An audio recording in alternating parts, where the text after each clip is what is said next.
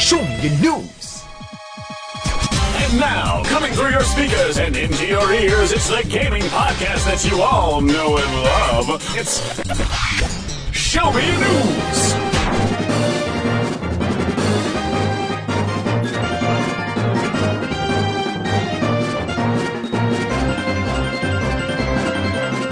Welcome to Show Me Your News, the pinnacle for delivering and debating the gaming news that matters the most to you. Rumor-filled gossip, hardware blunders, or upcoming releases. If it relates to video games, we want to talk about it.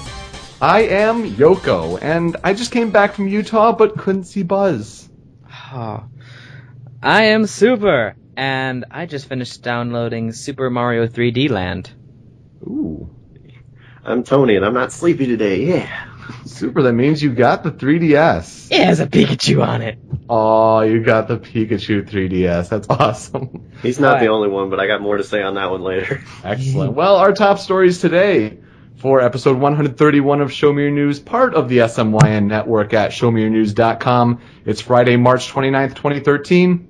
PAX East happened. That's out in Boston. Hmm. Also, GDC's going on, and a Hmm. game that was revealed that was kind of not really a surprise. We'll talk about that. Um, uh, one of the biggest independent developing, uh, kind of, uh, what's the word? Well, Indiegogo, but kind of kickstarted along the same line with our fighting game that recently was in the news. Hmm. And oh, the SimCity debacle continues.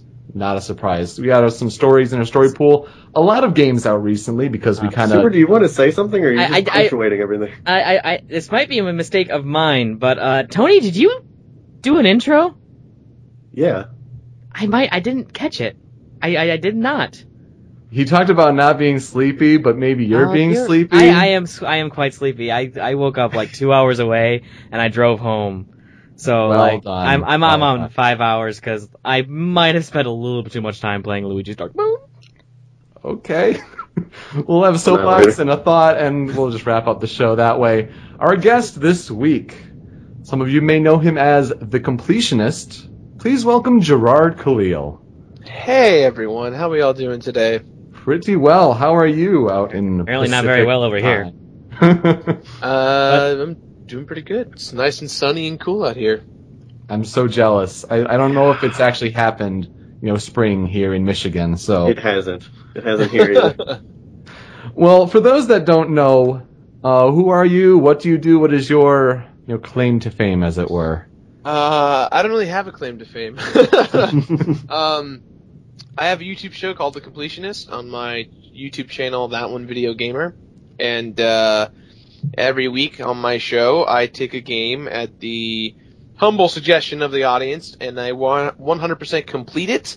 And I do I do a full fledged review of it. I talk about the gameplay, the story, the plot, the bonuses, all that great stuff. While uh, my partner in crime, Greg uh, Wilmot, he Shouts um, things. he shouts things and pokes fun at a lot of the uh, you know idiocracies of gaming, and and we have a good time. We have a good dynamic, the two of us together. Um, and yeah, and each week people tune in to see what game I'll, I'll complete next. So that's that's basically the general gist of my show.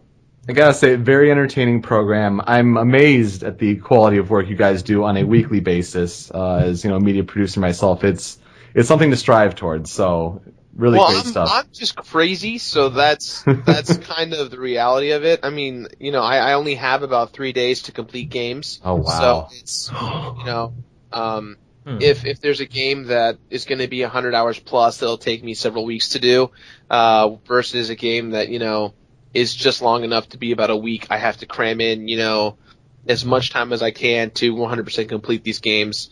Um, and it definitely that's probably the hardest part because I, I am on such a uh, a difficult time constraint with you know three days. Basically, it's three days to play the game, three days to edit, and then you know at the end of the the sixth day, I pick another game and I start over. So wow. I don't know how you do like day some of He those. rests. Yeah. yeah, I I honestly don't have a life anymore. I used to have a really nice one, and then I started the show, and then my life disappeared. It's getting a bit depressing. I apologize. It's not what I meant to be. Um, but you said that a little. true, true facts. Um, no, it's just you know it- when people always ask, you know, how how do I make a good show like yours? I always say, Uh, you have to do what you love, even if you don't make any money, even if it's not um, a you know a, a big important thing to to to the rest of the world. Uh, you just have to believe in yourself and hope that uh, it'll grow. And it it has been growing nonstop since I started. So for everyone who's listening to this and, and knows who I am, I appreciate all the time that. Yeah, I appreciate you guys for having me on the show. First Oh, off, and Oh, no problem, dude. watching my stuff. I know that some of you guys are kind of unfamiliar with what I do, and uh, it's, you know, like I said, it's it's not for everyone, but it's pretty insane. I, I really respect what you do, and I, I I'll admit I've only seen three videos of yours, one being a fan mail, but uh, I was super excited when I saw you that you had completed uh, Gunstar Heroes. yes, yes, yes. That game is a lot of fun. yes, I, I was I, I was sad when you were told you were like playing it on like the 360 or something, or Uh, an emulated version. Uh, that was playing on the PS3. It was a port to the PS3. Um, but it's awesome because it does have online play, which was Right, uh, that's that's that's awesome.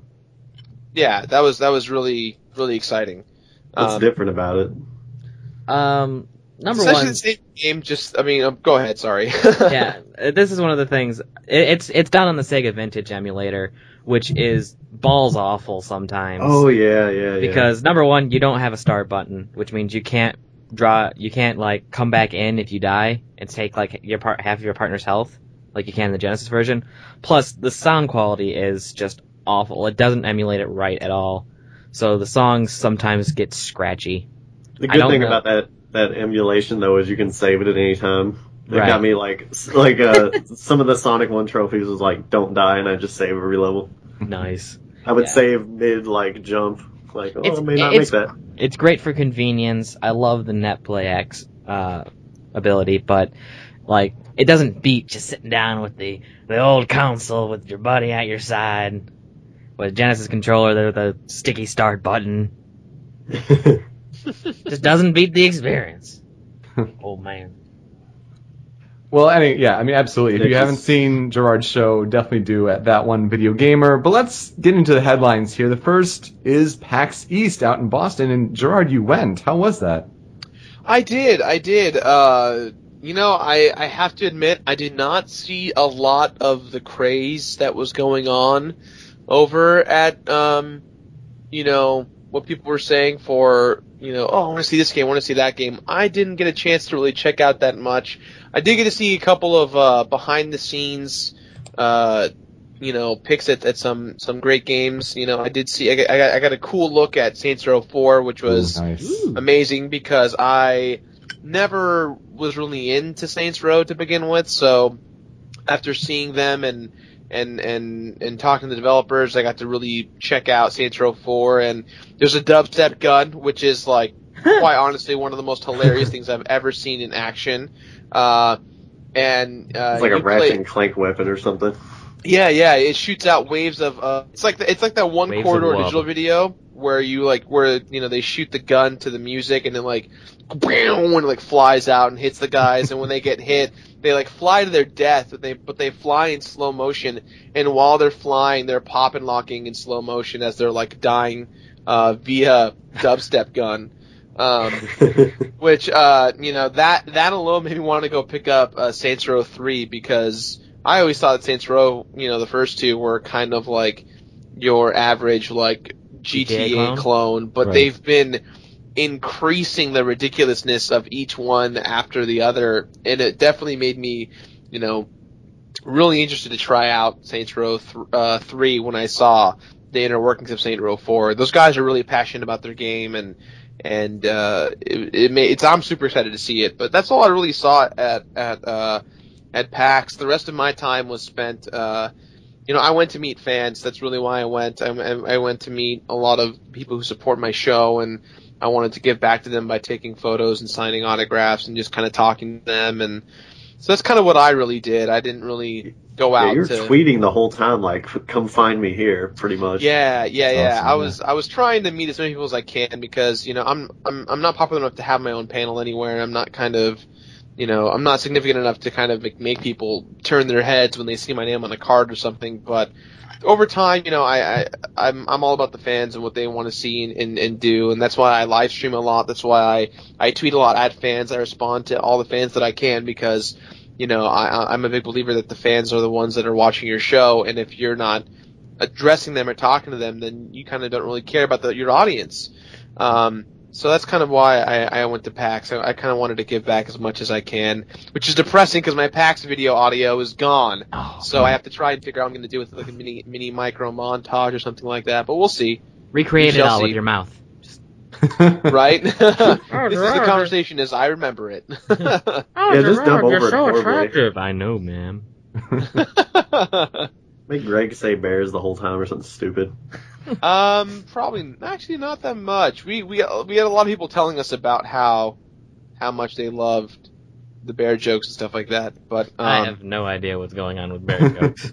I- you know not- what? There's not much We- to it. I remember There's just watching the much to it. Gunstar video, and he's just like, the other guy just goes bears, and he's like, did he just steal my joke?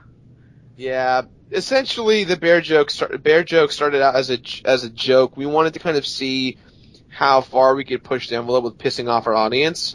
we just wanted to see like what we thought was funny and what we could, you know, you know, they always it's it's it's Conan, it's the Conan O'Brien technique. We do a lot on the show. We actually because Greg and I are huge Conan O'Brien fans, Mhm. and the idea is that you beat the you know you beat that dead horse so much that beating it again and again and again makes it funnier and funnier so you know the bear jokes was like we we started doing it at first and and people like you know in the episode of Banjo Kazooie everyone was like kind of enjoying it and then by the end of the episode they were obsessed with it and our goal was we wanted to see how long it would take for us to upset our audience and we we never That did timer's We- still going. it's still going. They, I mean, you know, a year later we did the the uh, Banjo Tooie episode finally, Yeah. and that was that was a major fan service episode because everyone just they loved the bear jokes, and I think we said bears fifty six times in that episode.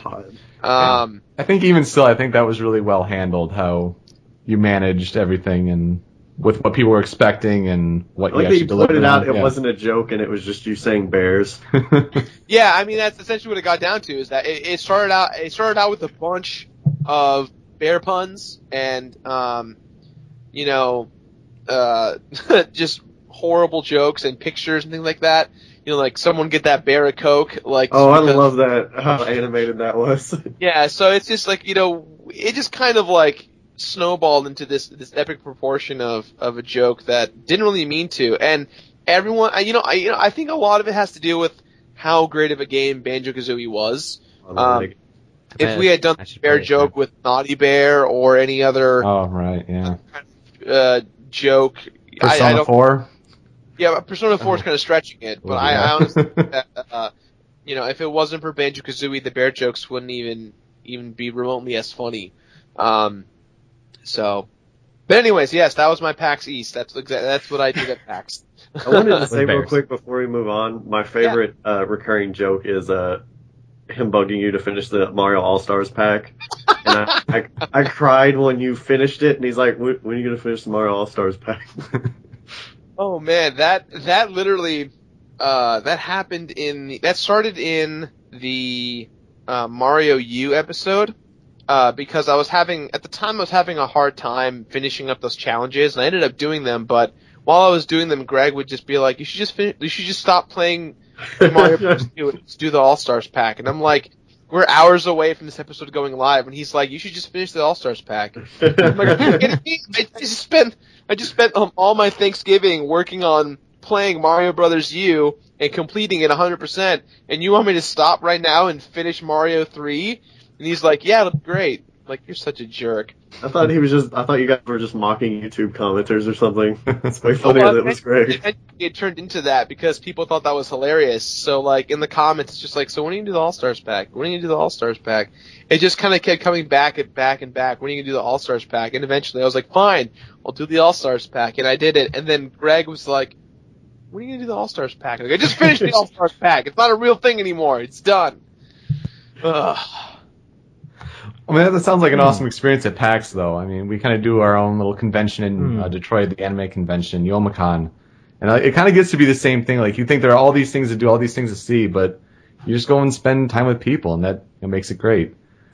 But as far as gaming news goes, um, DuckTales. the, the big thing was Ducktales, and I I must say, like you know, it looks great to have you know Way Forward working on it. They you know, worked on the Shantae games. They have the uh, mysteries or no magic. What's that game called? The Switch Force game for 3DS and Wii U.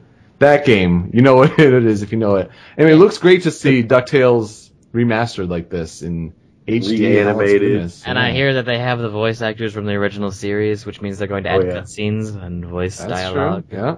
Mighty Switch Force. Thank you, Darkrai, in the chat.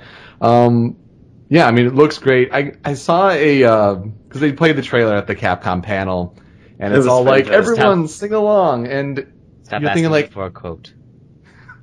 yeah, um, and you gotta think like, to be there and to experience that must be amazing. Like, I want to see the reaction video. I, I must say, I recently saw the reaction video that someone put together, and uh, it was not as crazy as I thought it would be. It was a little bit of a letdown. So don't go looking for that if uh, you don't want to get your hopes uh, Oh. let down. Uh, Jirard, have you ever played Ducktales? Uh, the original one for the NES, yes, I have played it. Oh. Wow. So- It's a pretty unforgiving game, but Yeah. pretty fun regardless. So what, what are you thinking about this remake here? Uh, I think it's a step in the right direction for Capcom. Um, Capcom was kind of the pioneer of creating uh, great partnerships between Disney Interactive and themselves. Um, you know, I really loved uh, you know Mickey's Magical Quest and Goof Troop and uh, you know those kinds of games are really you know Aladdin. Uh, they they've kind of they they've done a great job in the past taking uh, you know iconic franchises from Disney and and giving them a great original feel with you know a, a, a gameplay engine that really like speaks out to us as gamers and and that's why when I saw Ducktales I was like super excited because it's you know Capcom has been dropping the ball lately you know we, we Mega Man we're never going to get a real Mega Man game at this rate uh, it's been nearly you know two years we haven't and all we hear is this game is canceled that game is canceled this game is canceled that game is canceled They've been and pretty Mega Man consistent on iOS that. game Yeah, so very consistent. Yeah, very consistent Yeah. on the canceling front. Yeah, I- I- well, a lot of it is because they don't, they still don't know how to handle Mega Man with with the creator Mega Man being gone. You know, going off making his own company and and doing that thing. So it provides a lot of confliction on how they're going to be able to move forward without the creator of their great franchise. So they're in a tough pickle, and I think this is a great way of of kind of distracting us us gamers until they figure out what they're going to do with uh, with Mega Man because you know it's it, Mega Man is is Capcom. If you think Capcom, you think Mega Man. You think Street Fighter, you think Resident Evil. Those are the big three that kind of represent the company. And when one of the three isn't around, people start asking questions.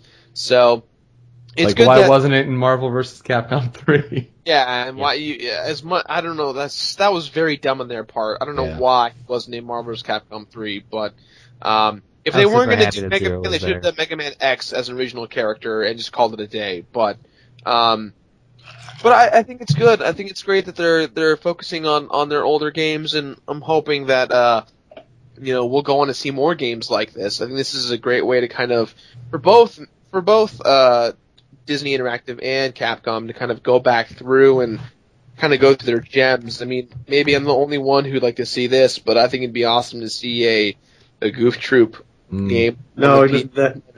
or Honestly, I heard this news and I'm like, oh, this gives me hope for Goof Troop. Yeah, I mean, Goof Troop is like a secret gem. Like, no, I feel like no one played that game because it was like, I You really know, was- enjoyed Goof Troop back in the day, but I mean, I don't feel like that's a game that would benefit from something like this. I mean, it'd be kind of cool to see But something online like play, we animated. can play it together, dude. All right, I'll get, I'll grant you that. Uh, I would probably enjoy that quite a lot, but I mean, you could you could accomplish that just by putting it throw, throwing it up on an emulator. that is So- true. But I think, but if that's the case, then that'd be that'd be the same reasoning as to why, you know, like then then why would we want a remake of Ducktales? Because well, because Ducktales is I feel a fuller game. I- I've I've played Goof Troop and I've played Ducktales, and I can see why you might do it to Ducktales. I mean, that had a huge, just kind of like a world to explore, and the game kind of showed that. Goof Troop was kind of this weird kind of I, I want to say even like a Mario, the U.S. Mario 2 esque feel to it. Like it took the Goof Troop, which was Goofy and Max, and then just threw them on an adventure that was nothing like like the show or the movie. Oh, pirates! All right, let's go throw barrels.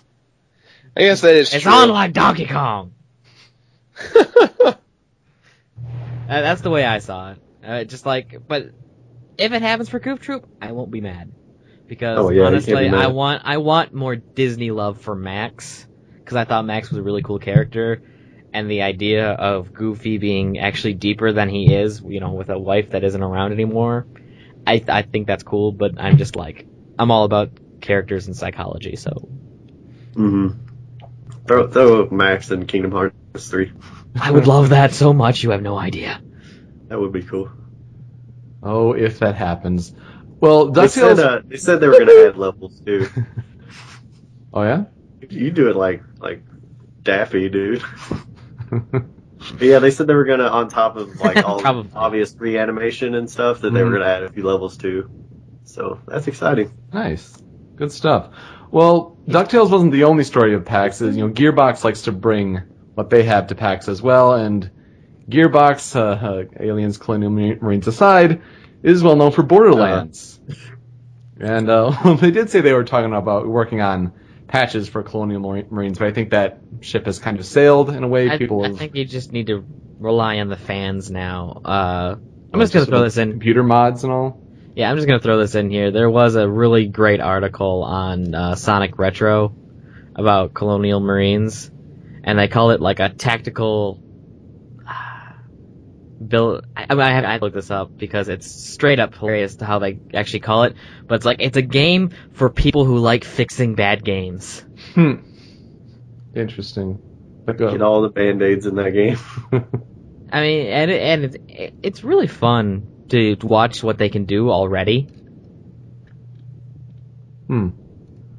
I, I, I wish I could say I've seen Sonic hacks from that community. Trust me. Yeah. And Oh, I try yeah. to make some games a lot better. Well, anyway, Gearbox bringing to PAX, you know, Borderlands news, and I know Super, you've been big on playing all the different Borderlands 2 DLCs, I and I so I you see this and Psycho. Pack here. You haven't, you I haven't. haven't, I haven't true. because I haven't played anything past the third DLC because I've been waiting somewhat patiently for the level cap increase because I don't want to go through these and like feel like I'm going nowhere as a character. Yeah. And so to see this level, the level cap increase finally be announced, and for it to come in like what, four or five days? Yeah, April 2nd, I think. Yeah. For it Yeah, to come we'll be there then. I am so happy that this is coming out. Well, there's a lot of stuff. You have, you know, Krieg, the new playable character, who is a psycho bandit. You know, relies a lot on melee That's weapons. cool. You do have the uh, level cap from 50 up to 61. You have a new game plus plus, which is another playthrough, Yeah, even harder that. difficulty, which is that's pretty great. That's coming free of charge. Um, and then there was also this thing where Tiny Tina was talking about a Dungeons and Dragons Mhm. sort of DLC thing. Bunkers. Also, bandits new level like of that. weapons, a whole lot of stuff for Borderlands. Yeah. Jirard, Uh, have you played Borderlands 2? Borderlands 2 is one of my favorite games of last year. Uh, I've actually been putting off to play it 100% wise because I've been waiting for them to stop releasing DLC. Oh, Um, cause Yeah. uh, that's the thing is that people are like, oh, you should complete this game, complete this game, and that's generally how I look at my, my, my time scales, you know, time scales of me playing games. If it's new, I don't really get to play it. I'll buy it, play it for a few hours at most, but Hmm. I don't really get to really enjoy it until I put it up on the docket for the show. So, with Borderlands 2, I'm kind of, you know, um, I reviewed the first one on my show and I loved it because I got to play with, uh, some of my best friends playing through it and, uh, I'm waiting to kind of do a reunion tour with those guys for Borderlands 2 Mm, and I can't do that if they haven't released all the DLC because yeah, if I review beat that it, too. if I beat it, then someone will be like, "Oh, you didn't, you you didn't complete it because you it's it's not all out yet. So you got Hmm. you got to complete it again from the beginning because you're the completionist." um, so in time, in time when it's when it's officially all released, I will give it a shot. Yeah. Unfortunately, the one thing I will say about Borderlands 2 so far is that there's no Knoxx DLC. If you know what I'm trying to say. Yeah. There's, there's no DLC so far that really make, draws me back into the game because I just want to play it. Uh, Mhm. and the first two DLC, the second DLC is fantastic, but I haven't been drawn to play the game again because it's there. And I think it has something to do with the Knoxx DLC from the first game having like when you kill uh, Crimson Shoulder, he will drop some sort of power boost, like defense, speed, and a def- and attack. Oh, that's right. Yeah. I mean, like that was really cool uh, to have that kind of thing in there, and to have some to have a DLC that doesn't really change the game much like that. It's noticeable. Mhm. Hmm And I did find the uh, the term I was looking for earlier for Aliens Colonial Marines. Oh yeah. It's a tactical debugging action adventure. So taking Oh. a little bit of the Metal Gear route there. Yeah, it's uh. But yeah, this article that I did find, because we're talking about Gearbox, so I'm gonna go ahead and go with it. But uh, it actually showcases the fact that a lot of the game is still broken, Mhm. and it's like super bright and everything because all of like the light ma- mappings are broken on a Right. lot of video cards because they're just not really used. They're not recognized by the game. So, like, they have a side-by-side comparison uh, right here on this article, which is Aliens Colonial Marines polished up by fans. Uh, side-by-side article of the fixed version for video cards and the unfixed version, and it's night and day difference yeah. for at really? least the tone of the game.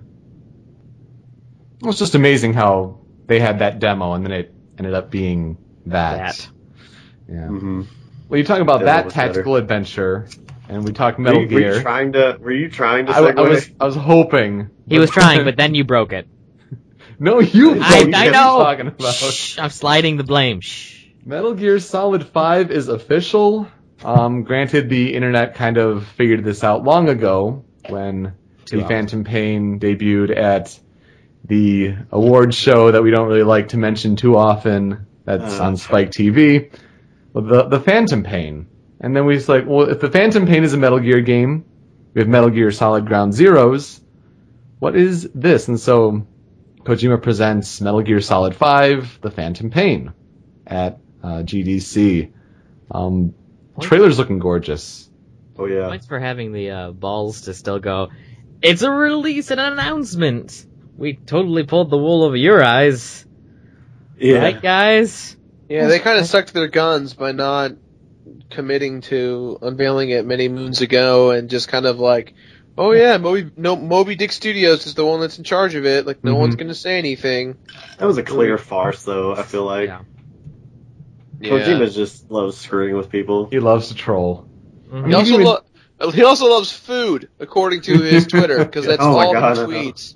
Yes, That dude does. just tweets food. It's like we want news on Metal Gear Solid Five. Nope, here's a picture of a waffle. Maybe he's like trying to show you all the new things you can eat because Metal Gear Solid 3, you ate snakes and stuff. So Yeah. May- I- may- maybe, in the all middle of the game you can get yourself a waffle. All the pictures of food is really just what's the fo- what's really just the Fox Yeah, engine. you're we're on the same wavelength here. I was saying the same thing. oh, geez. So, so I'm really happy with how this is looking, and he's been talking about it a lot and passing on Twitter about just how he thinks this game's really taboo and game storytelling hasn't evolved to like really mature levels in some points, and he's gonna go there. And I'm like so happy with how like screwed up this looks, or looks like it could be. Just after how gun shy he got after MGS2, I'm like, oh man, he's going back to artsy, crazy Kojima. Thank God. so excited. Some people are also getting really upset because David Hayter hasn't been called back. right. To that, I say chill the hell out because if you've played four, you know Big Boss sounds different, and his voice has to change at some point. mm-hmm. I I mean, mean- it just has to happen. Just do it, you know, Futurama style. Have an explosion happen, he'll just inhale some dust, and oh, look, your voice has changed. Yeah. I mean, I'll miss David Hayter as much as anyone else, but it's Kojima. He has a reason for everything. And if it ends up being something like, oh, he didn't want to pay David Hayter the money Yeah, or whatever, like it's, No, it's, it's not. not. That's not his way.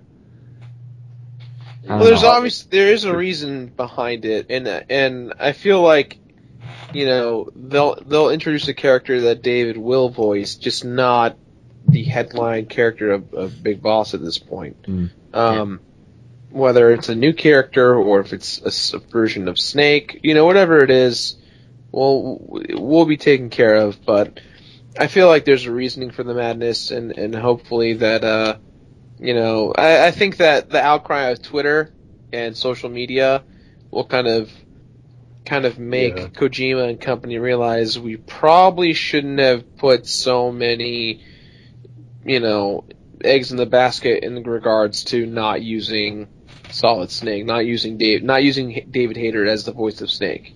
Mhm. Mhm. Well, it's also got a got a question about. Um, I'm sorry. Go ahead, Tony.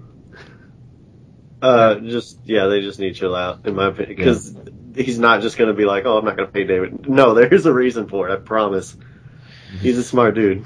We got to think about where this game is going to fit inside the Metal Gear chronology. And so apparently, the Phantom Pain and Ground Zeroes are different things, Really? according to Kojima. He says Yeah. that Ground Zeroes is a prologue to the events of Phantom Pain, and according to the trailer, you know, Big Boss is in a coma for nine years, so it's presumed that the Ground Zeroes is, you know, which takes a little bit, and place a little bit after the events of Peace Walker.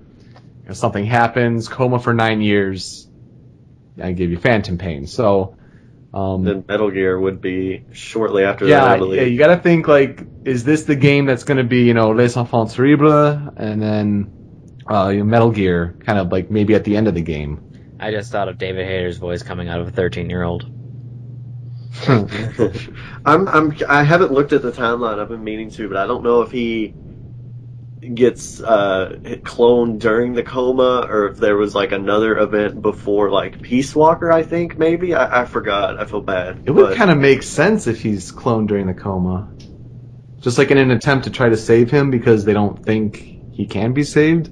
yeah. I need. I don't know, it's, it's speculation. I really need to sit and look at the timeline. Also, I'm going on a trailer like lockdown. I'm not watching anymore because trailers are really crappy now with showing the whole movie and the whole game. MGS4 included showing that Ray and uh, Rex fight. You know how cool that would have been if we didn't know about that? Yeah. Well, I had no idea what you're talking about until now, so apparently that's ruined for me.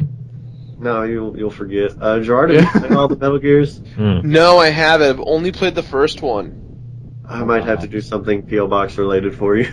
Well, I've got I've got all of them. So you got the uh, HD there's a lot. collection? Of, there's, what's that? You got the HD collection?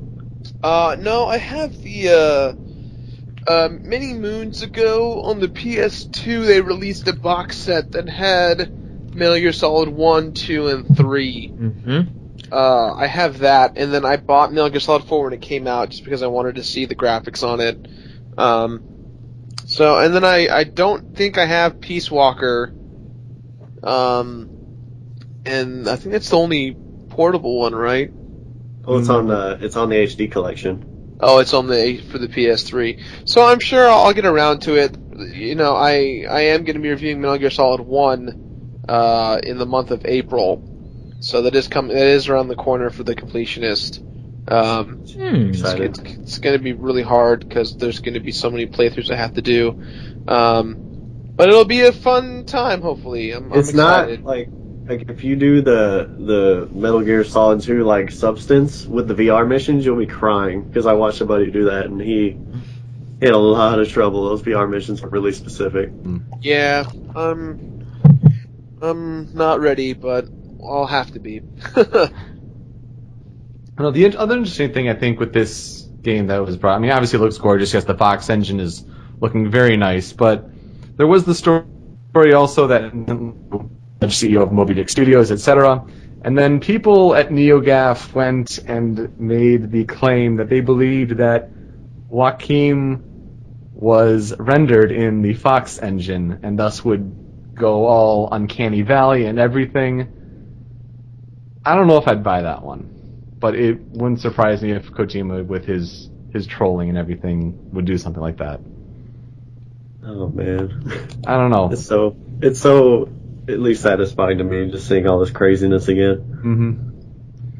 Um, also at GDC, because that's still going, I think just a couple hours ago, they revealed this Infiltrator demo uh, for Unreal Engine 4. That's looking pretty nice. We'll link to that in our show notes if you want to take a look. Um, it, it's pretty interesting when, you know, obviously Wii U's already out, but with these new consoles and new technology, and they're uh, seeming to look back to more of a PC-based architecture, and then you're kind of, you know, ratcheting up the technology. Uh, it's really interesting, kind of just the, the verge that we're on here in the game industry. Yeah, it'll be interesting to see what's going to happen the next uh, the next the next six to eighteen months are probably the most important months in the history of gaming at this point because we need to see we need to see innovation meets price point meets uh, you know traditional gaming all in kind of one package um, and and we're not you know with the trends we've seen with these gaming companies we're not exactly sure what's going to happen. I mean, if you look look at this year, what's happened so far, we've had uh, EA CEO step down. Last week, Square Enix CEO stepped Yep. down. Uh, THQ went out of business and they sold all their IPs off. Mhm. Um, you know, uh, even even dot coms, you know, like Formspringer closing down, you know, because of lack of, of, of integration of, of social media through gaming and through other sites. So it's just the, right now, a lot of companies are experiencing hardship because of of kind of lack of detail to attention, and especially for the gaming industry because gaming is becoming a big thing. Even though it's becoming popular, everyone's playing games again, and it's becoming a thing everyone aren't no one's buying the games. No one's going out and seeing the movies that you know inspire these stories. No one's really exploring what they're trying to sell us. And it's because we're smart. It's because there's the internet. It's because we have opinions. And it's gonna be really unfortunate when you know our favorite companies are are po- posting losses when they really shouldn't be. I mean, I I admit I was a Nintendo fanboy. I went out and I waited several hours for my Wii U. I don't How regret it. now? I- well, I I still love my Wii U. I th- I still think it's great. I've only I've only got two games though, which is you know at the fault. It's their fault. I can't do anything about that. Um, I'm not. I'm not saying how do you feel for getting one because it is a good console. I mean, how do you feel waiting in line after they're so abundant now? Um, well, it was sold out for the first month around where I live, so I didn't really feel so dumb. Um, okay. You know, I because I, I worked at Best Buy when we when the U when the original Wii came out, and we were sold out for a long time. Oh, yeah, and I, I always feel good about getting a console before anyone else does. It's just kind of like this, you know, camaraderie of owning your own system before everyone else gets to um, kind of join in. But in any case, uh, it's just it, I I as much as I love Nintendo, as much as I love Sony and, and Microsoft, um, I'm really really nervous about the future of gaming, and I really want. I am too Yeah. actually. I mean, I, iOS gaming is like messing up a lot of um, of what companies are doing. They kind of look at iOS gaming and they're like, "How do we make it better? Um, how do we do what they're doing? How do we make money like they are?" And the reality is that it's they're only making money because non-gamers are playing their games. Yep. And you know, like, no offense to anyone listening to this, no offense to anyone who plays Farmville, but Farmville is not a game. No, it's it's a distraction mechanism. It's it's it's I don't care who you are.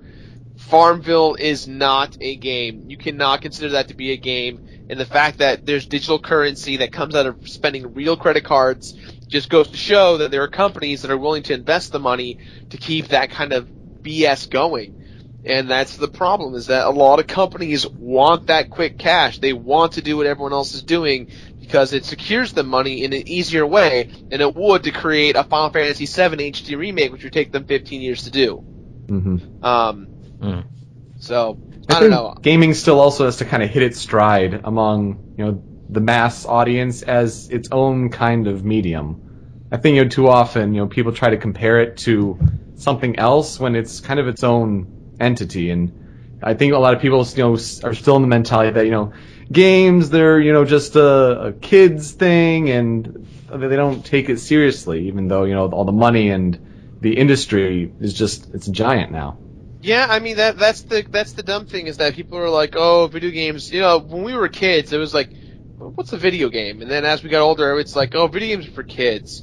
And then it turned into, oh, video games are exclusively for for ten year old boys, twelve year old boys. Then it became, oh, there's now suddenly a big outcry of, of, of nerd culture and and you know comic books is a cool thing and and and movies based on comic books are are a cool thing and movies based on games are a cool thing. And now it's like if you look at the analytics, there's about roughly I'm just kind of throwing it out there, 46% of gamers are female. Like that's Really? a big that's a big number. 46%. Like we're no longer in the generation of of, you know, us just sitting around with a bunch of dudes. Like girls play games. Are they attractive? Are they pretty? It doesn't matter. It that's not, it's the, the point is is that the other genders are getting involved. It's becoming a popular meme, and these companies are are just trying to keep up with the forever changing pace of what you know, you know, is becoming you know the gaming industry. And that's the thing is that they just they're trying to outdo themselves before they outdo themselves, which is what's kind of messing things up. I mean, imagine I don't know about you guys, but when when uh IO six or sorry when Final Fantasy All the Bravest was was announced. Oh yeah. Um, Mhm. all of us were like super stoked because we saw the counter on Square Enix's website. We were all excited to see what it was. And then the minute, like two seconds in, we saw it was an iOS game, everyone flipped. Like, that was it. Like, we had a chance of getting a new Final Fantasy, a new story, a new adventure, but instead, we were given a automatic ATB gauge game that involved Final Fantasy characters that we all already knew and grew to love, but we had to pay money to unlock and use them while we played the game, which is dumb. So It, it it is like they need to evolve somewhat, but they just keep doing really stupid things. Like uh, Capcom said they wanted Resident Evil Six to make uh, Call of Duty sales, and they were disappointed. And I'm like, why would you? You have this fan base that wants this like horror survival like gameplay, and you're just like, nah, we want Call of Duty sales, and it's like, no, stop it. Yeah, Square Enix also has just a, a bad track record with that in general, with the, the counter Oh, and everything, yeah, because uh, World Ends With You, they had that counter, and everyone's like, sequel, sequel, oh, iOS, oh, iOS port, nah, I don't, I don't care. Exactly, and they keep doing that. That's the problem. They keep, you know, it's not just Square. You know, it's it's all these companies. They're trying to, they're using viral marketing to get nostalgia rushing to everyone's head, and then boom, they drop this bombshell of announcement, which had like, like for instance, uh, stupid Blizzard last week with with uh, their card game announcement at PAX. Oh, yeah. They announced to everyone, we're going to announce a brand new IP, a brand new type of game. It's going to be exciting. They get in there, it's a spin-off of the World of Warcraft. It's a free card game. I think everyone was thinking like Titan, that game that you know they've been supposedly Yeah. working on for a while, and Yeah, no. I mean, it's just like, come on, we were so close to getting a new game, and then you did this, and it's like, come on. So, I, mean, I mean, like when when when they announced that that uh, the PS4 was gonna have Diablo three, yeah, oh. I was watching that conference and I turned to Greg and I was like, dude, what if this is StarCraft Ghost? Like, what if what if what if they brought it back? Great. Like, what if what if this is it? This this was the this was the one thing they could have done to like just basically shat. Uh, excuse my language, shat all Oh, over uh, you Tony. over Microsoft and and and any kind of like you know one-upmanship, and it's like Diablo three, and all of us were like, okay, great, well, it's a good thing we've cool. all played Diablo three before, I guess. Did you like? Did you like the SquareSoft guy coming out and being long-winded for two minutes overly and saying that they were developing a new Final Fantasy game for the PS4 and he's like, "See you at E3," and it's like, okay, So you came out to show Thanks, us dude. a trailer that we've already seen for a game we know nothing about, followed up with a new Final Fantasy game is coming. it's like, yeah, no, it's like saying games are, are being developed. Like, spoiler alert, Square Enix making games. What? Wow. Blasphemy! I had no clue they made games because I didn't think that was going to be a thing. I got confused with Where the Capcom uh, company who made cancel games games. yeah. were- oh jeez. But yeah, that really like if they announce like seven, God forbid, or just like fourteen as like a new adventure on PS4, You like mean 15? exclusively to. Something. Oh yeah, Yeah, God, I don't even remember like You don't Like want to remember 11? 14. eleven and fourteen don't exist in my head. Uh, but if they were to announce a new game like exclusively for PS4, that would help a lot. I mean, Mhm. they they keep saying that you know they're going to re- remake seven when they've when they've kind of figured out how to make it and make a better story and a better adventure. But I think if if if Square is going to invest all this money and time into a sinking ship, they need to invest this money and time into a sinking ship with something that's going to make sense, like a game like Final Fantasy VII redone. Um, you know, you don't show off the PS3 and then show off the intro of, of Final Fantasy VII and expect no one to freak out. Mhm. Like, remember when they announced the PS3? It was like, look at this tech demo, and they showed the opening scene from Final Fantasy VII, Ah. and everyone like had a freaking heart attack when they saw it. That alone, Right. you could you could have said that was that was a game coming out, and everyone would have been like, yeah, I'll do that. They could have charged eighty bucks for that game. Yeah, Like they could have, like, no and everyone, problem. everyone, everyone would have bought it. That that really gets me with with their like financial crisis, and it's just like, just do that, guys. Just God. I like uh, that that final hallway 13 2 video that you were in with John, Oh man. where John just comments on uh, because they don't they don't know what to do with the money anymore. It's, it's 90s money. It's yeah, all the '90s money. That's right. Yeah, it does seem like that. And I like also that they announced uh, 10 HD, which not not as many people wanted, but it's still like, oh, okay, that's cool. It goes off the radar for like two years, and then they're like, oh, we've been doing 10 2, and it's like, great. that's what we wanted. Can someone explain how the hell you bundle those two games on PS3 and then sell them separately on Vita? Uh, it might be it might be a matter of um, it could be a couple of things. It could be a matter of uh, production costs on the Vita cost them a lot more than they anticipated, so they probably want to make money through Vita sales. Um, but like all things with PlayStation Plus, it'll eventually go go free, and then you'll have it. Right, no, that's, that's pretty true. I just think like maybe if there's not enough space on the card, then just sell two cards. I don't know, it, it's strange. The game industry is in a kind of weird place right now, but it's a bit, a bit inspiring to see some of the uh, the crowdsourcing, I think, and you know, that's definitely the case with the Indiegogo campaign for Skullgirls.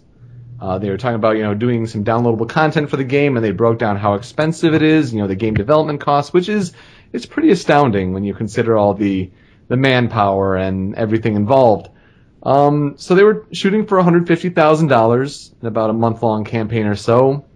The total ended and they got $829,000 or $829,829 Got it. dollars. I, I, they they did cover their bases pretty well. I Uh, pretty astounding what they added overall. I heard that like there was one super awesome thing that happened. Like Indiegogo contacted them Mm-hmm. and asked them if they wanted to extend their deadline so they could be the first million dollar project on Indiegogo, and they declined Good for them. they wanted to get started on the game with the money they got and fulfill their promises. Ah, Yeah, great for them. I mean, they even said like it might be coming off as seeing a bit greedy to try to get that sort of notoriety, just to you know take more money. No, I mean they they're already you know very you know amazed with the, the support they've gotten, and they've, they've really they're really putting out a lot here. Uh, the first character was Squigly, Yep. and then the second character, Big Band. Those were already in place, but now you have two more characters that fans get to vote on. Uh, another character, Robo Fortune, which was kind of shown in this uh, video that they made, and it kind of took off with the community. You have you know story modes for all these different characters. You have stages and all these different voice packs. So either for the characters or for the announcers, uh, it's a lot of stuff that's just going to be bundled in as DLC. Uh, it's, it's I think it's just one of the feel good stories in general, uh, especially when you consider that Skullgirls was involved with the uh, cancer, the breast Yep. cancer donation for Evo recently. Uh, and they you know really had a good race there with Super Smash Brothers Melee, which Melee ultimately ended up winning. But it's it's good to see that community still thriving to be so generous and trying to support this game, which really has a lot of good intentions behind it. They only do this because uh, their uh, production, not the production company, the publishers, uh, they weren't about to fork over the money for DLC, so they we'll just do it ourselves and help our community. It's it's just great to see. That game's hard, by the way. I can't do it. Yeah, yeah, it's pretty hard. I mean, it helps that they did put out the command list, uh, you know, a couple months later. That does help. I don't know. I, I wanted to bring it up because I ended up, you know, backing it um, for like That was Steam- down to the wire too. It was, but then again, I was on vacation, so there you go. No, I mean like the goal, like with the time expiration was like down to the wire. What? Mm, not really, because their goal was 150,000, and they just It was. skyrocketed past it. Yeah, they they kept setting new goals for themselves to try Oh, to, okay, okay, okay. you know, I thought, add new things, but no, I they thought that was like a limit. no, no. I mean, they they made a lot of money, and they're gonna you know put it towards you know good things for the community because it's it's a passionate fan base for sure. Hmm. I. I, I actually know the animator personally of who's going to be animating the sprites for for some of those characters for Oh, cool. Skullgirls. Ooh. Yeah, so I'm I'm really excited to see. I contributed some some money to that uh to that uh the funding they did. So hmm Yeah, it's it's going to be really interesting to see, you know, how it ends up. You know, we'll, I will keep you posted on when they release it and how it's received and all that stuff. hmm We get to the hilarity of the week, though. This is, you know, a story that we pick for just being funny, sad, depressing, all sorts of things. And we talked about this a couple weeks ago a little bit. But Oh could you believe it? It's developed even further Yes, since then. Obviously, it's the big uh, EA Maxis SimCity debacle, and I'm still amazed that they're advertising this on TV still. Really? You, you Oh, turn on. Comedy Central sometimes, you get one of the the main characters from that Workaholics show, and uh, I get one on wrestling every so often too, and I'm like, what? Whatever happened to Mr. Wright, Or was it Dr. Wright? Doctor, yeah. right? Yeah, that guy was that was the Smash. Yeah. um. So the most recent development out of all of this is that people actually have kind of unearthed that. Yeah, it's it's pretty obvious now that the game does not need online in order to run with the game functions and all that because, hmm, in the debug mode it can you know run for as long as possible offline. Well, instead they break into the code. They actually see lines of code that specifically limit the time that can be played offline. That's not a good sign, and it's you know just showing that it's it's a piracy measure that has kind of been deceptively advertised, marketed, and then just doesn't work on launch. It's it's a big debacle so far this year for the game industry. I think. Yeah. Uh, it's a little late now, but you know, getting your hands on SimCity right now. If you had it by March 25th, you could have gotten like one of eight free games. And Mhm. I, I'm- kind of laugh because you see Battlefield 3, Dead Space 3, Mass Effect 3, Medal of Honor Warfighter, Need for Speed Most Wanted. Or you can get a free copy of Bejeweled 3, or Plants vs. Zombies, or SimCity 4 Deluxe Edition. That's something, isn't it? Here, our new game didn't work. Have our older, game. actually functioning, better offline game. Uh, Zero Jirard, I, I gotta ask what you make of this whole situation. It's it's been a big news story for the past month or so. um, you know, I, I honestly feel bad for EA. I don't. I, as a company, it it doesn't it doesn't. I, I know that everyone is mad at the fact that yes, there are things like microtransactions and always online DRM and and all these things, but the reality of it, and I talked about it a little earlier, is that these companies need to find a way to make money that is minuscule enough to keep them all afloat because these companies at one point were very small, then they became bigger and bigger and bigger, and now they're so massive that in order to sustain their size, they need to keep making numbers and making money, or else they let people go. And if, you know, I understand why people would rage if they buy a game and it breaks and everyone gets upset. Of course they should be upset. Of course they should rage and give a horrible review about it. I understand that completely, but at the end of the day, like, we have to realize that this is an American-based company that's creating an American-based product, and because everyone hates these games, thousands of people are going to lose their jobs because some idiot at the very top made a, ba- a poor decision. Um, so I, I don't. so I, So what you're saying is, I, I, you don't feel bad for EA. You feel for the bad for the people who work for EA. Yes, as a company, I mean, it's essentially saying the same thing in a way, but yeah, I understand. That's, you know, I, I do feel bad for those employees that work for EA that spent countless months on, on the, on working on SimCity, and, uh, because the internet is so vicious, you know, they're, they're gonna say all these horrible things and, and they're gonna get the game poor reviews and no one's gonna buy the game, or people are gonna buy the game maybe just to have the, the fun you know, insanity. I mean, when Diablo 3 came out, Error 47 was the big Yep. thing. Right. Um, but that didn't stop anyone from buying the game and playing it, ironically enough. Everyone still bought the game on launch. Everyone kept trying to play the game. The first three days, the servers were messed up. They figured out how to fix it, and they fixed it, and it was up and good to go.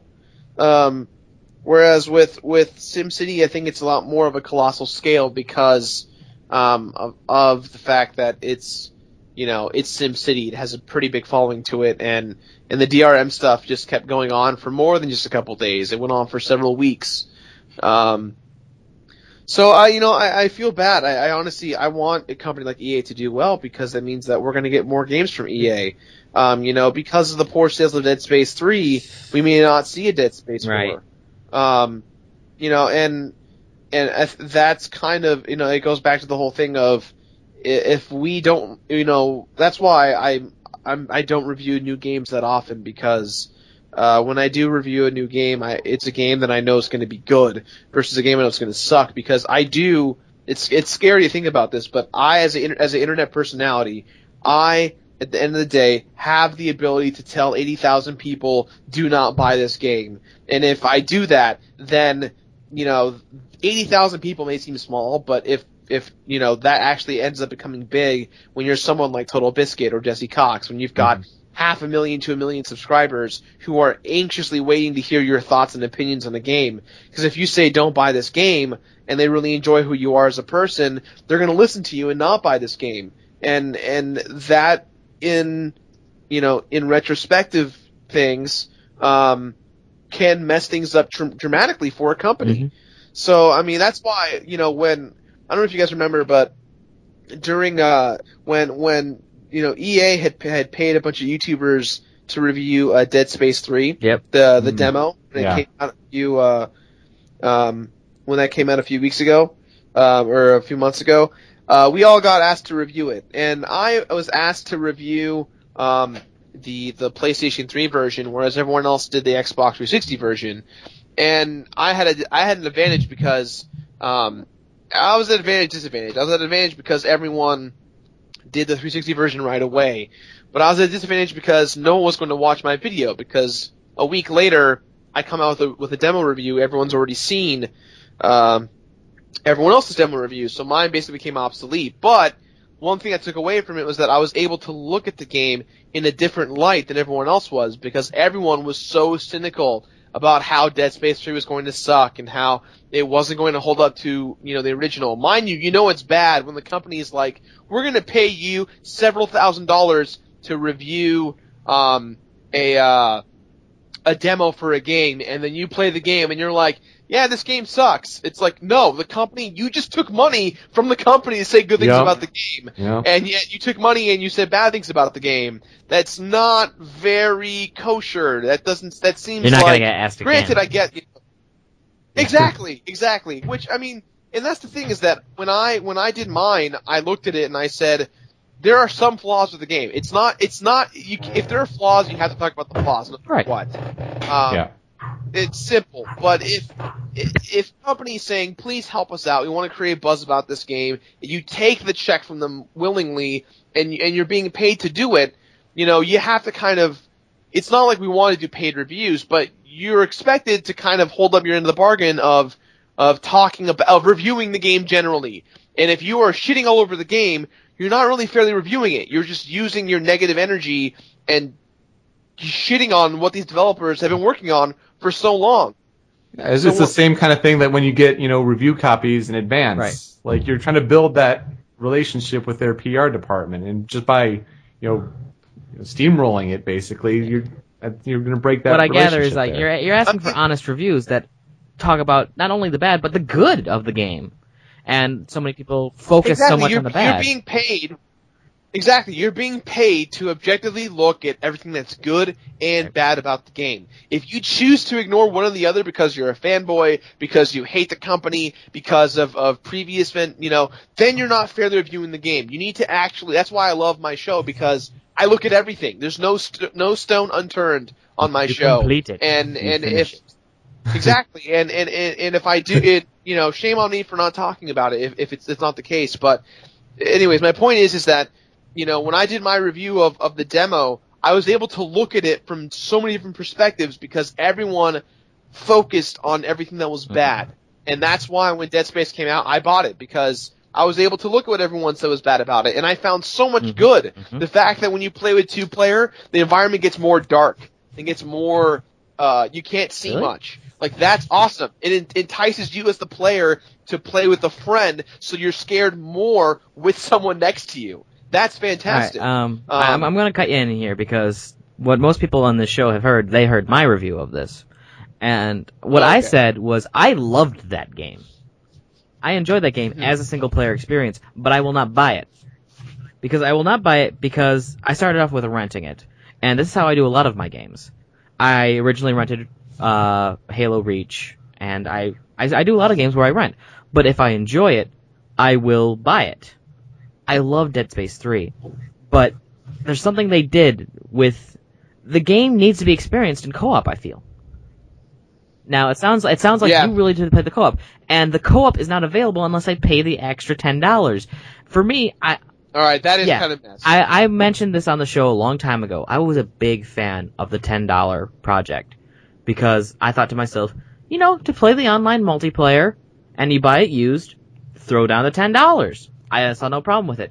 But to play the single player experience, to have that part of the game not available to you because you couldn't throw down, because you need to pay 10 extra dollars to play with a friend, to experience the game, to experience the story, to understand what is going on through these characters' heads, I took major issue with that and I refused to buy the game because of it. Well, DR, DRM is a whole other a whole other issue aside from what I was referring to because the whole thing of having an online pass is kind of messed Well, up. yeah, but I feel like this is a um, this is almost the same. I- this is a very closely related issue, though. It's because there is that online component to it that you have to have this connection. to Show them thing is that the game you get it, it's most of the experience, Right. and that you have to pay ten extra dollars for is Yeah, kind it's of like I rent. You can't do it locally. Yeah, if I could, Yeah. uh, I'll be honest with you. If I could have played that co-op online, I don't. I didn't have a friend who was playing Dead Space 3 at the time. All right, so but having the option, having going into the co-op campaign and having the option, like even to join just a random person, maybe, because that would have actually probably ha- heightened the experience because the characters of Isaac in all yeah, journey. like, well, the characters of Isaac Clarke and John Carver, they don't know each other. They don't have to like Yeah. each other, but they have to work together. So being able to join a random game would have been a cool option, just to have the option there. But to know that I was not allowed that because I wanted to test the game's waters first. Just like, I, hey, I, I just want to play this game. I went through the story. I loved it. I really do like that game. And if you're a big fan of the franchise, you could buy it, sure. But for me and me myself, I'm not going to buy it. I'm not even going to buy the DLC for it or anything like that. I'll just read it on Wikipedia and I'll go play Dead Space 4 if it ever comes out. I find it is a very good game. I also find that EA, that one guy at the top or something like that, they broke that experience for me. They took away something that I wanted to do. So that's why I want Yeah, So- no, I, I, I, I understand that, and that's totally, that's like, that- I get that entirely. Um, I think the main, the, the, the big issue though is, I guess what I meant to say, um, I might have been misreading, for- misreading you, so sorry that I. No, no, no, no, not at all. No, no, no. You're right. Um, I think the the big issue, but I think the the bigger issue that we need to talk about before that was the is- reviewing. is not necessarily well. The reviewing is what I was Right. talking about earlier, but what I, what I mean to say, if we're going to talk about online passes and whatnot, that's something that the gaming industry as a whole needs to figure out, not just EA. Um, oh yeah. I mean, you know, it, that's why GameStop is kind of like the giants they are because they're cutting out the middleman of, of, of the developer and and boom taking the money and and trading it. And I mean there was nothing there's nothing worse than going to GameStop buying a sixty dollar game coming home completely destroying the game going back trading it back to GameStop and they give you ten dollars for the game. You mm-hmm. go home home upset. GameStop throws on their shelves for 55 uh, 54 Oh yeah. Oh yeah. and you're sit you're you're forced to sit there. You, the gamer, are upset. The gaming company's upset because they don't make any money, and then you're kind of sit in the mid. You're stuck in the middle, and that's why things like renting. That's why they do that because you have to understand that they they need to make money somehow, and that's their way of making money. And I get it's not the that's not the best way. If I was if I was doing it, I would say online co-op play. That's cool. If you're doing anything competitive like you know, one v one or team battles, things like that. That's where I would But- say an online Exact- pass is is So we're viable. on the same page. But if you're doing a Right. cooperative, yeah, if you're doing a cooperative story based experience and you're doing it with Yeah, co-op. with someone else, it's it's it's a part of the linear story. That's okay. That should be included. But if you're doing competitive COD, you know, Black Ops 2 online Right. multiplayer stuff, that's where online passes need to be a thing because mm-hmm. People buy Catwoman. games just Yeah, for I that. was and Yeah. just just to fit, yeah, Yeah, Catwoman Catwoman. was another thing, but I was so much more increasingly upset because halfway through the game, or actually when I just beat the game, this happened a couple times where I got to a point where it's like, hey, if you have a friend join and do this optional co-op mission, I'm like, oh, optional. Um, But you can't. I went through the achievement list, and all the optional missions deal with the John Carver character and confronting the demons of his past. So I'm just like, this character You can't complete it, Jirard. it's like I, I, I, I can't. I there's part of the story. There's this character that I went on record on this on our sister show. What are you playing? I went on record saying I hate this character of John Carver. I know nothing of him. He's kind of a dick. And to know that these optional optional missions are out there that make me understand the character and get behind the character, and I'm not allowed to do that, so the entire experience is taken away from me. I'm not happy about that. I would have played it with you too, and I would have like screamed my head off, and you would have amu- been endlessly amused by it. It would have Yeah, I been a know. time. And you know, that's another thing. It's just I don't. I, I I'm just taking a stand. It's like that's why I'm kind of not buying Mass Effect trilogy. I liked the games, but you know, I want to. I, I don't want to give EA my money anymore because that thing happened. They took away the core experience of the game that I would have easily bought because some guy up there just said, well, "We're gonna take that away from them." Mm. And that's what I that's and that's You- what I feel is something that's going on here with SimCity. There's some guy at the top who says we're going to take it away from them because of reasons. Uh, I want to end this uh, little segment by saying that Zero Punctuation did a really good video on uh, SimCity that you all should go watch. Also, just pointed out beyond all that that the game's just not as good as like four, and he's like, "Well, what's this a sequel for?" Pretty much. There's also on, on Reddit, on the gaming, uh, you know, subreddit. I think they had a couple EA employees kind of write almost open letters, or you know, they took pictures of letters that was involved with uh, communication with upper management, and even the EA employees, which you know Jirard was talking about, you know, at least support It's not their fault. them. Uh, you know, Yeah. Even they were saying like, "Come on, guys, you need to make better decisions here." We, you know, we talk about it's the customer first experience, and then you're doing things that are completely against these morals that you try to drill in our heads at our workplace every single day. I wish I could give money to the developers, but you know, I'd have if I give them my money, a lot of it's going to the publisher, and I don't want to give EA my money. I want to give uh, Visceral Games, I believe it was, my money. Yep. Interesting. Well, we've got about half an hour left in the show, and we've got a lot to do. I think we need to run through some of these things here. In our story pool, we've got some extra stories. So, you know, Wii U game that finally uses the near field communication on the controller. It's the new Pokemon Rumble game, except they call it Pokemon Scramble Yay. U. Oh dear, yay! Um, this is something that you know the Pokemon toys like would be a brilliant idea, but I don't know if this franchise or this you know spin-off of Pokemon games is what should have been capitalized on. Just so many other options, I think. Mm.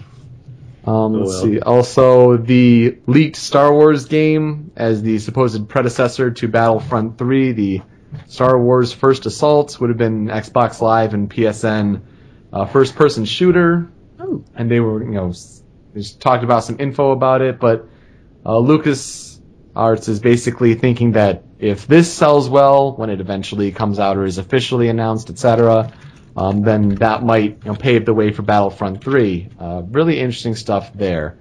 And then Tony, you were talking about uh, Kingdom Hearts stuff with the HD one and a half remix. And that, that's, we your, that's your cue to pick up on that, yeah. Yeah, I gotcha. Uh, during our little two week hiatus, or four week, I don't even remember. Uh, we just it came out in Japan and we found out some more about it. Uh, they, me and Yoko discovered last night that they redid all the music, the actual instruments, and I looked up gameplay footage and the music is different. and It sounds really cool. You'd think they do that for more HD remakes. I don't know. I I would like to see that as opposed to just everything's updated, the visuals, the you know, everything, but the music just for the nostalgia's sake, we're gonna keep it. Maybe at least have it as an option. I don't know. And then also there's the the trophy list, which has some just you know ridiculous uh, you know things to do. Ah, this internet's Yeah, yeah, we're having a rough time with that there. I'm talking about the uh, the trophy list, achievement list here. Not achievement because it's PlayStation only. Jirard did yeah. would would have got him trophies. That's why I reviewed the game before those games came out because Good then idea. they have to get all the achievements. yeah, no.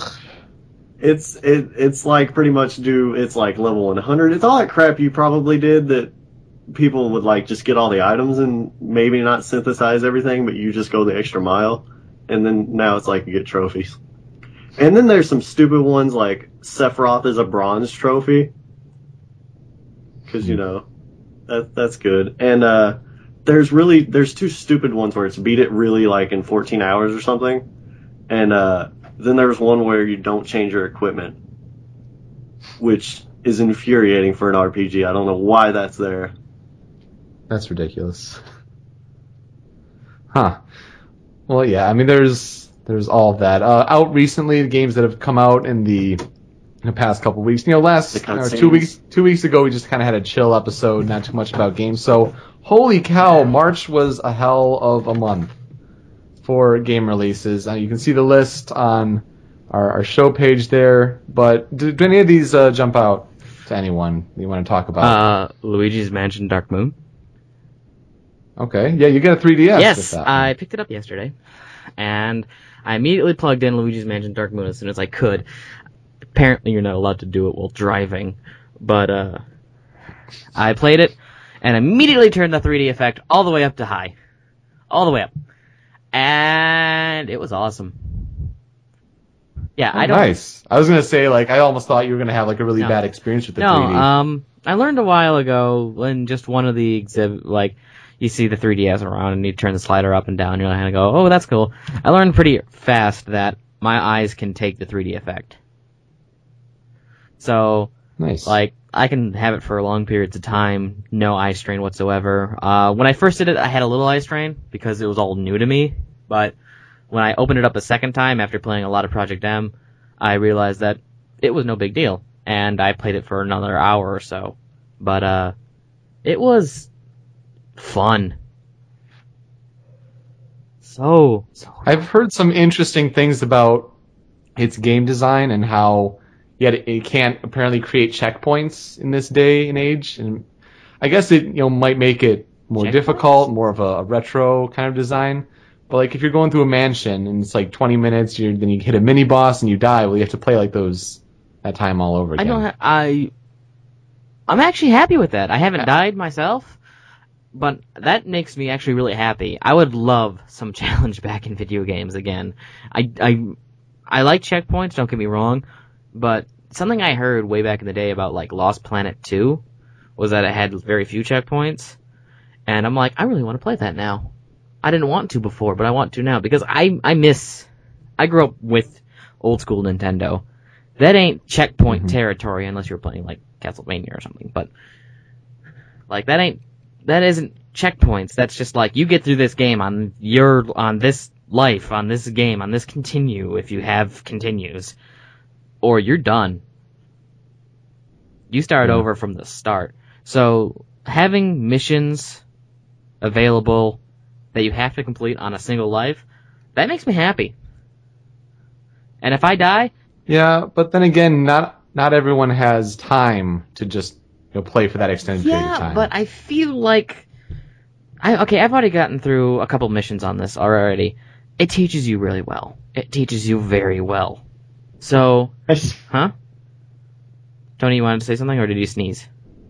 no, I, I think he's he's still trying to get back on the call because his internet is derping oh, today. all right. But uh, yeah, as far as these things go, just the way Luigi's Mansion is, and it's taught me is, if you die, it's not so much. I mean, it's your fault, but it's because you weren't learning. Like any Hmm. enemy, you should probably only get hit about maybe one or two times, or if it gets really, really crazy or anything like that. But all the new stuff in there, I'm already learning like really cool things you can do with like the strobe light and Hmm. the vacuum combos and pressing the buttons to look around. That's all really cool. So, the fact that there's no checkpoint system, but the missions are only like what 20 minutes. So you die at the end at the end of the mission. Sorry, but you know, put the game down, go do something else, come back later, pick it up again. You now have all the experience up to that point. So throw it down another, probably gonna be less time because you've already figured it out. So when you get back up there, you beat it. I mean, it, it's just literally a, a, a lesson of learning as you go. I mean, the game isn't uh, the game one- isn't stressed for hearts, uh, for getting your life back. All you need to do is like, there's like mice and stuff like that everywhere, and so if you strobe light a mice or a spider or the smaller enemies that don't have hearts, more than half the time they'll drop like hearts for you if you have if you aren't at full health or or money. money, which is great. I love money. Yeah, use flashlight on the animals. That took me a while to figure out. And it Yeah, I, help. I didn't realize it until after I unearthed three golden spiders and just sucked them up with the vacuum and thought nothing of it. then I saw a golden mouse and I strobed it and I'm like, oh, they turned into. Uh oh, I screwed up. That yeah, that screws you up because in Luigi's Mansion One, you just sucked them up and you yeah. got money. What, what, you know, they're doing something different. Yeah, but they don't really. It doesn't teach you. Like I was really surprised it wasn't like this button does this for everything. Mm-hmm. It was just like there's your controls, do it. And I'm like, all right, Yeah. cool. I mean, all it takes is like roughly two minutes to figure it out, so it's no big deal. I mean, I, I really, this is one of those Yeah. games where More games. Yeah, it, it, it's one of these things like. I believe everyone here has seen Egoraptor sequelitis of Mega Man. Press buttons. Mm-hmm. Just press buttons. Though he doesn't practically know, do that in uh, game console. He really times. doesn't. You see Wario World? Oh, I they get know. like stuck on. I Oh my know, God. I know, I know. I've been watching that. It, it's difficult. I've never played Wario World, by the way, but I'm figuring things out as they're playing. And also that one, uh, something cubicle, like kitty cubicle. I figured something out, out in that that they never did in the entire video. That would have saved them some time, so I'm not sure what to think about all that, about all that. But it's one of those things, press buttons, learn things. And it took me no time at all to learn, like, press what press, uh, I don't want to say Y, X to look up, press B to look down. So there's half your puzzles, Hmm. like, half done for you all there. Look at the ceiling all the time. Press B to do your strobe light, and press R to suck in. That's basically all you need. I haven't figured out what Y does yet. I imagine something's Hmm. going to happen later on because there's these, uh, giant spider Oh yeah, you get Yeah. something. So and and I'm gonna be honest with you, I kind of gushed and ha- gushed happily over the fact that the D-pad doesn't have any real option in this game, but it makes you Luigi just call out, goes yoo-hoo, and other little and just little just little touches like that. Okay, we don't have any use for the D-pad. Well, let's make Luigi do the shouts for they did it from the first game. Mario, Mario. That's great. Uh, Jirard, any games that catch your eye either that you have played in your spare time or that you want to play? I know it's you know, tough when you're have only so much time and you're doing your show, but uh, it's it's been a big month for releases. You know, the only game I've really even remotely taken a look at and started playing was uh, StarCraft 2 Heart of the Swarm. Mm. Uh, I'm a big RTS guy, at least I was back in the day, and uh, that's kind of the only game I've really been playing at least trying to play as much as I can of. I, I, I wish I had more time to play more. Um, but that's kind of the only one. I'm I'm kind of ignoring uh, all the other ones just because they will at one at some point be cheaper for me to purchase. Games like Tomb Raider, uh, Gears of War, uh, Monster Hunter 3 Ultimate, which I've heard nothing but fantastic things about it. Um, so those games, as much as I want to play them, I financially can't really afford to buy new games all the time. So Right. Those games I can wait. Um, I, I did pre-order God of War Ascension, but I canceled my pre-order when I saw the reviews of it because everyone was saying it just wasn't as good as the rest of the God of War games. And ironically enough, my PS3 broke, and I bought the God of War PS3, so I have it now. Oh, there you go. Yeah. Yeah. Um, but in Bioshock, Bioshock and I have kind of a love hate thing because I I bought all three Bioshocks at day of launch, collector's edition and all like super expensive stuff, and I ended up not playing them because I didn't have the time to. So Bioshock Infinite's the one game that I'm going to wait for when it's twenty bucks, and then I'll pick it up. Yeah. Yeah, I got Bioshock Infinite uh, with the there's an Amazon deal where you got like all the Steam perks, which was you know the original Bioshock, uh, XCOM, Enemy Unknown, for free. Basically, I had some Team Fortress 2 hats, but Amazon was also doing a deal like you get you know 30 bucks towards 2K games. hmm And so I'm like, okay, Borderlands 2 season pass. Got it. All right. Um, I started Bioshock Infinite just the first hour or so. Looking forward to playing more of it. Atmosphere is great. Looking forward to giving more of that a try. It's a much more interesting setting, I think. Yeah, I almost agree. picked up. A hundred times so because we didn't like enjoy that Mhm. game Wow. as much. But Yeah. I really think this one's cool. Well, like the religious theming is really interesting so far, and Mm. what they're doing with that. So that's is very interesting. Uh, I played and beat Tomb Raider. Uh, very I'm sorry I keep dropping, by the way. Oh yeah, that's Yeah. okay. I mean, it's technical difficulties on this show. We I got 30 we know megs a second, and and there he goes. And, and he goes perfect. Ah. Uh, Tomb Raider, uh, Uncharted, very similar, but does some things better. Uh, you know, more interesting character. The game looks gorgeous at times, for sure. Although they do some things like hunt animals, and then it's really not necessary. And then there's the thing that is pointed out in a lot of reviews that, you know, it's a big deal for Lara to kill like the first person, but then you're killing guys left and right, and then then it's like, oh, no problem. It's all a matter of survival, right? Yep.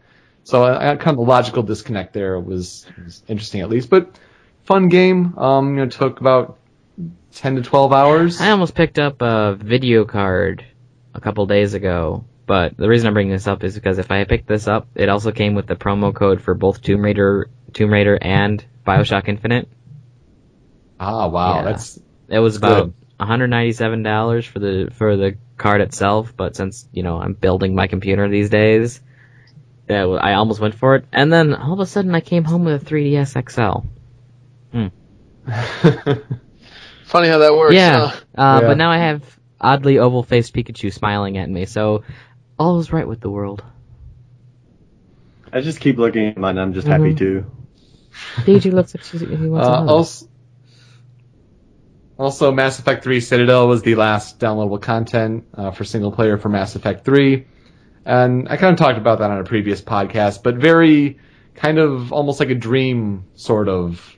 Like when TV shows have like that that dream episode where everyone's happy and they're having their last ride together and it's they're having a party and socializing and getting to spend one last little bit with the characters, even though like it may seem a bit of a detraction from the actual real threat because you're having this party with all your friends and there's this actually pretty interesting story that you know for spoilers sake won't really del- delve into for that DLC but it's like oh yeah the Reapers. Hmm that that's a thing. So uh interest very interesting DLC and you know it, helps kind of flesh out the experience for that game. So that's actually one I, I do recommend getting for fans who have stuck through the series.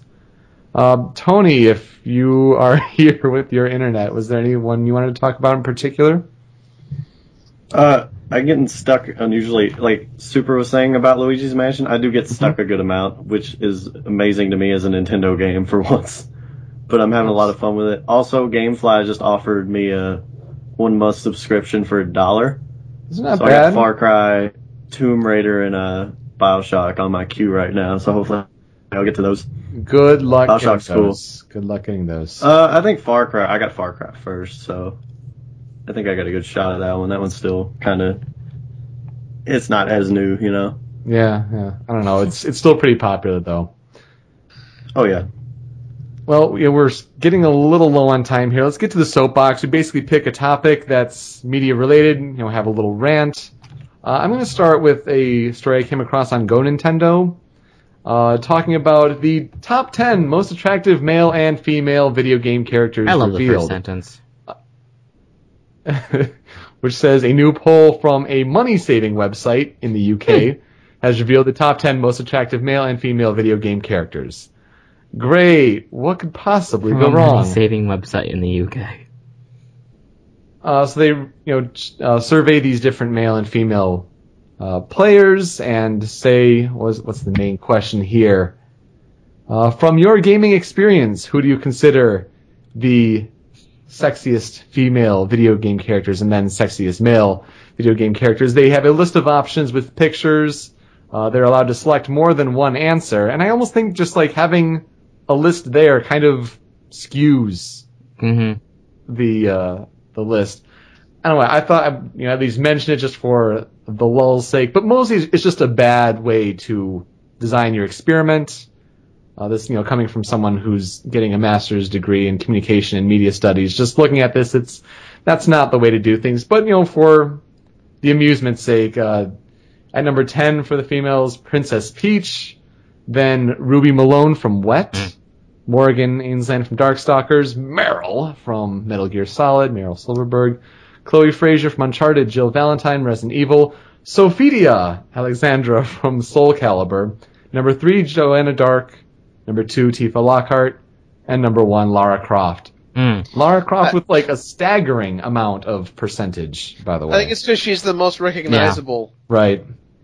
hmm She I'm also at one point was the biggest chested. this is true. Just how like- for the polygonals I and feel like everything. Sophia had her beat, but Uh, Sophia, I don't know if I'd put there. I think that's it's interesting that she's on that list, but then again, it's dependent man, on she's a how they construct. Okay, if, if that's if that's your thing, bro. Uh, on the male side, Jason Brody from Far Cry 3 at number 10, Cloud Strife, Dante, Leon Kennedy, Squall Leonhardt from Final Fantasy, uh, John Marston, Ezio Auditore, Chris Redfield, Solid Snake, and Nathan Drake at number one. I don't know, more just to bring it up for the lulls, but it's just a bad experiment design, and yeah, it doesn't matter, but just to show this little mark in time, I, I, don't see Sergeant Johnson from Halo on this list. He knows what the lady Therefore, likes. it's invalid. All right. Yeah. Uh, let's see. Colin Rain in the uh, live stream chat asks, "Where is Samus?" It's a good question. Um, Trying to do that, internet forbidding, but I couldn't. yeah. Probably, right. It's probably one of those things where not everyone realizes that Samus is still a chick. I guess so. Yeah. When it's a money-saving website. Samus. Well, Samus, uh, isn't and she think about it. If you, if you put, well, think think of it. If you put, you know, 10, 10 girls and ten boys in a room, and you put the sexiest of the icons, and you put Samus right in the center, people have no idea whether or not it's a guy or a girl based on the suit. So you Yeah. kind of have to go on the assumption that they don't know that she's a girl. Right. Could've if they Zero showed if Suit. if they showed her zero suit, then they'd be like, oh yeah, definitely in the top ten. But Right. more so than Peach. But Peach is, is identifiable, so hmm You'll you'll, you'll like this. Uh, the Skype call sound will not go away out of my earphones for some reason, oh, Oh. even though I'm in the call. oh, So Well, that I was was- really fun. I was just gonna say you need to talk about your uh, quest for a Pikachu. Uh, yeah, real quick. Apparently, retailers only got two Pikachu 3DSs a store. as far as Target's Hmm. concerned, at the very, Very, very limited edition. Yeah, so like I went to Target at like 8:02 when they opened, and two people were ahead of me, so I had to, I was screwed. And my tire was going flat, so I had to like go home, move one of my parents' cars, and drive to Target like 30 minutes away. Oh man. So, and I already planned like two more. Like I was gonna price match Best Buy if that didn't work, but I did end up getting it. I had You a whole it at stick. Best Buy, Too or- annoyed with the internet. Uh, no, I was going to if like this Target didn't have it. Ah, okay. but yeah, I had to like go to aisle three and run around until like I got a Pikachu. Hmm. Uh, I had a whole bit, and I'm too annoyed with my internet right now. Yeah. Never mind. It's This is not the exciting gonna make it adventure that I heard. No, it was just grew annoying because I cannot believe that. I cannot believe they only sent two. You got lucky because more than less than two people wanted a 3DS. I I actually uh, went through a little adventure of my own. what was yours? Well, for my soapbox, I guess. Uh, I too, uh, under what Tony had been saying, was I was just like, yeah, I'll get it this weekend. I get my paycheck. Uh, I should have enough, and I did. Um, but then I, that's not important. Either way, I went to uh, Target, and I finally ended up finding. It took me forever just to get their uh, their sales uh, newsletter, just so I could look through it and like actually get the price down. So and once I finally got that down, I headed over this the area. I look over to the guy and I'm just like, "You guys have any Pikachu?" And he, I didn't even get to finish my sentence. He's like, "No." I'm like, "Okay," and he's just like, "Pikachu 3DS XL." I'm like, "Yeah." He said, "I sold all of those on Sunday." In two minutes. Hmm, like, oh, yeah. doesn't Meijer do price matching? He's like, yeah. Can I get a no? Okay. So I just walked out of the store and like I drove around to the Meijer and I was about to head over to the uh, Best Buy, but I chose Meijer because it was closer. Anyway, I went in there and lo and behold, I see two Pikachu 3DSs in there. I'm like, all right. So I walk up to the guy and I'm just like, all right. So you guys do price matching, right? And he gives me this little look and he's like, yeah. I'm like, all right, all right. so I'd like to get this Pikachu 3DS, and, he's, and I just hear, I, I, I turn to look at the 3DS to point at it, and while I'm turned around, I hear this just long sigh. I look back at him and was like, this is not the first time today. He's just like, no, not really. I'm like, oh, well, alrighty then. So, and then he had, yeah, I show him the thing, and he's just like, yeah, yeah. So I'm gonna have to ask you, do they still have them in stock there? I just stared at him. I think if I say no, he won't give it to me. I stared at him a little longer. Very uncomfortable silence. My friend standing right there, and I'm like, yes. Yes, they do. and he was like, that's all I needed to hear. And then he started talking to me about all their little sales, and I'm like, what? Buy one, get one half off? Oh, can I get a Luigi's Dark Moon and uh, Mario Kart 7, please? And what, oh, I know. I had all that. Like, do you want protection? Do you want all this stuff on it? I'm like, no, I want it for a deal for a reason. I want to save Yeah. money. so by getting Luigi's Dark Moon and Mario Kart 7, I then right before the show downloaded Mario 3D Land because I heard it was longer than I thought. So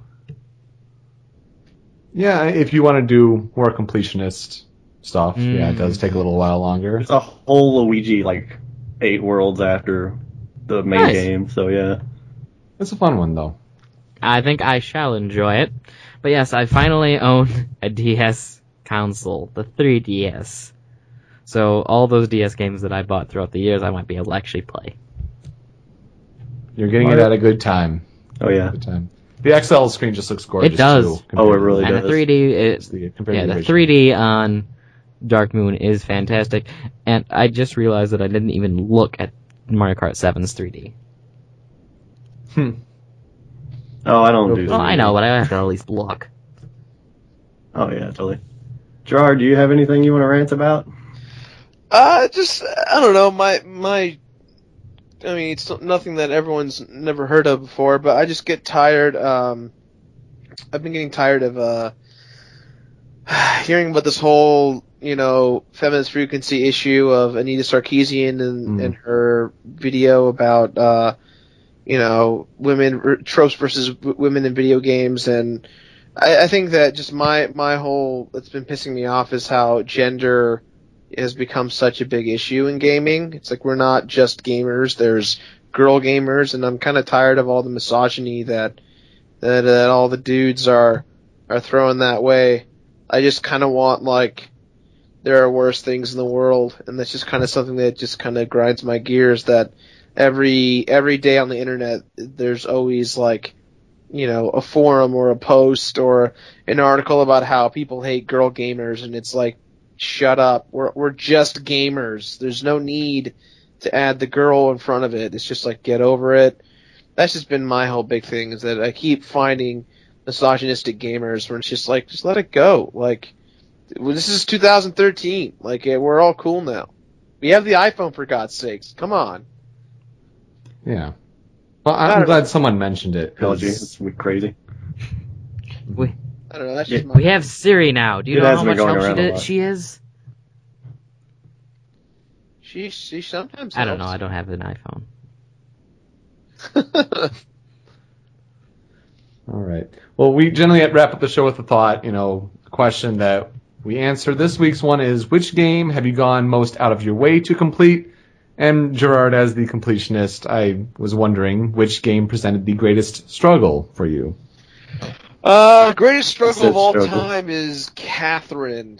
Catherine for the PS3 slash Mhm. Xbox 360. That game will haunt your dreams. What? How difficult it is. It's very, I know, right?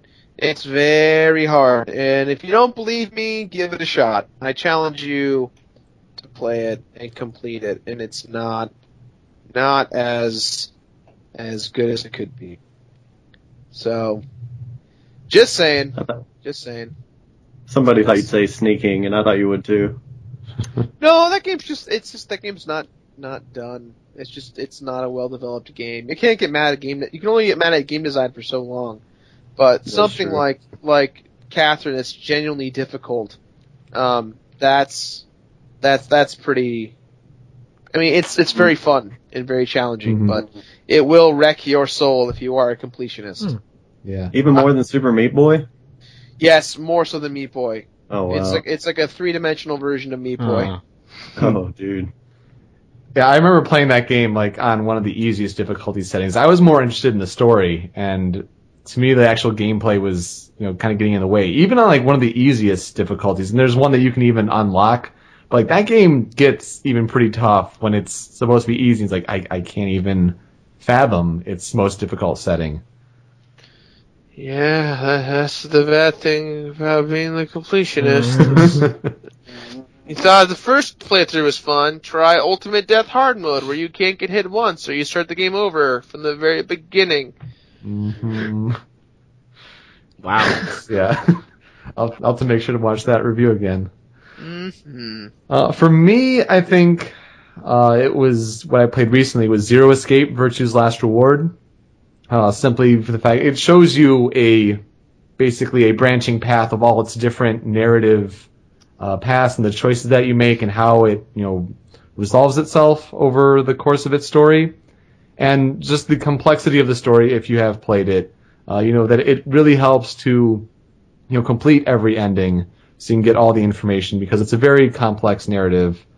Uh, but that's what I would say because normally, like when I beat a game, I'm I'm just trying to expand my game library and experiences, so I'm not spending the extra time to to do the whole completionist thing. Although I absolutely respect those who do. It's just with where I am in my life, et cetera, et cetera. Um, but yeah, Zero Escape Virtue's Last Reward really grabbed me in that way. Hmm. Super. Oh, it's me. Excellent. Uh, Tales of Symphonia. Mm. There, the vast amount.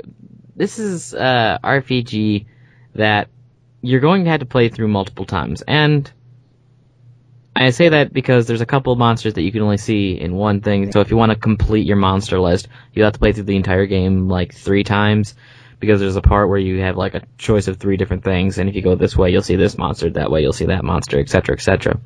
But the the sheer amount of side quests that you have to go through, I probably have poured somewhere close to 500 hours plus. I, I mean, I lost track after so long. The first time I played the game, I know I took 80 hours. And the second time was 60 hours. And then the third time was 20 hours. But uh, that's, you know, skipping all the dialogue, etc., etc. But there are so many blink and you miss it side quests in that game and I I have found every single one. There is one I'm going to say quote unquote side quest that I have missed, which is the uh, Kratos and Lloyd training scenes, but they are largely un unvocal scenes, and you don't get anything for them. They're just cool little character expanding scenes. And I've only reached two of them. I haven't gotten the third and the fourth because you're supposed to like stop somewhere, talk to someone, and you know talk to a nameless NPC here, but then you need to talk to him again here at this point as well. So you hmm. have to double back all this way just to talk to this NPC that is completely and utterly, you know, pointless. Other than the fact that you come hmm. back at this one point in the game just to talk to this guy, so you can have a scene where this character and this character will talk to each other. Yeah, hmm. so that that and but I have completed every side quest in that game. I've done all the extra stuff. I've completed my monster list. I completed my item list. I completed everything in that game, and I've reached level 255, which takes forever. God, But an odd number to cap it. uh, it's not too odd. 256. Disgaea, uh, Disgaea says yeah, this hi guy says hi. with as far as Oh, yeah. levels, yeah. but there's tricks around those kind of things. Uh, the Tales series has the you beat the game like if you do really well, beat the game like twice. If you do if you do it normally, uh, beat it three or five times. I'm not one percent sure, but I think it's three, and you can get the times ten exp mode. Hmm. And there's also if you're really really good, there's the uh, exp combo mode where your exp is equal to like the combos you do in a match. So, say you only do your standard four hit combo, like you get like four or five exp. But if you do like this giant 100 hit combo, then you're just poured in with exp. And there's a there's a nice there's a neat little place uh, midway through the game in this little ice part of the world that you ha- you can do where your magic user can heal your enemy if you do an ice magic to it. So I think I hit during an EXP combo game I was having fun with. I think I hit a six thousand something combo, and that took me that took me to a huge increase in levels. And for I think mine. I think my game would probably be Sonic Adventure 2, because God, freaking Chow. really not the 100% That was completions for Banjo Tooie or something like that. I suppose That was that was easy Yeah, though. I was about to I say, mean, it's that like- was. Then again, it's we- that it's like we, you have to go out of your way for it, and you seem to be enjoying every second Yeah. of that game. Dude, I love Banjo Tooie. Aren't? I know Jirard didn't play it growing up, so I'm sure that was pretty overwhelming. The world because it's so big. Yeah, I, I generally preferred the first one more than the uh, the second one, but that's just me. I know everyone said it was amazing, but I mean, if you didn't grow up with it, I just can't imagine like going to that world as an adult and just being like, oh god, there's so many worlds that connect and so many uh t- grunty industries alone is just really confusing if you don't know it. yeah. It's pretty crazy. Well, that's about all we had on our outline here. Uh, Jirard, thank you so much for being on the show. We usually, you know, give this time to you know, plug whatever you want. You know, talk about things you're working on. I know you have you're already working on a new game for the next uh, video you're working on with the game. Yeah, um I'm trying to think what what's what's my next video? I think my next video is Zelda, the very 1st Zelda. That's that's it's next on the docket. I got that, and then also Metal Gear, Parappa the Rapper, and uh, Max Payne are all next month. So Ooh, Ap- April should be April should be a pretty diverse month. It should be a good time. Awesome. You want to plug your channels and all that stuff? Uh, Face, Twit, Yeah. Tamblegram. I guess Yeah. face face twit tamblegram me. Um, you can uh, check me out on on uh, YouTube.com backslash that one video gamer. You can also see me over on uh, my second channel is that one laser clown. YouTube.com backslash that one laser clown. I have a let's play show called Super Beard Brothers where we go over trivia and uh, fun, fascinating facts as we're playing through the games on there. Uh, we're on hiatus right now because my PS3 blew up, but I just got a new one, so I'll be back and uh, better than ever next week with that. Um, what else? Facebook.com backslash the completionist. Uh, Twitter.com backslash JK completes it. Uh, I think it's that one. VideoGerard.tumblr.com. I think that's that's how it works. And uh, Instagram, Instagram slash Jirard Khalil, I think is my Instagram. Or as I call it, Face Twit Tamblegram. All those things kind of wrapped up into one. Um, so yes, that's that's all I got. Thank you guys for having me very much. I appreciate Oh, it. no It was problem. fun. Very, very glad to I have enjoyed you. Yeah. tangenting with you. Always good times. Uh, for those fans of Jirard listening to this show, we are at showmeyournews.com.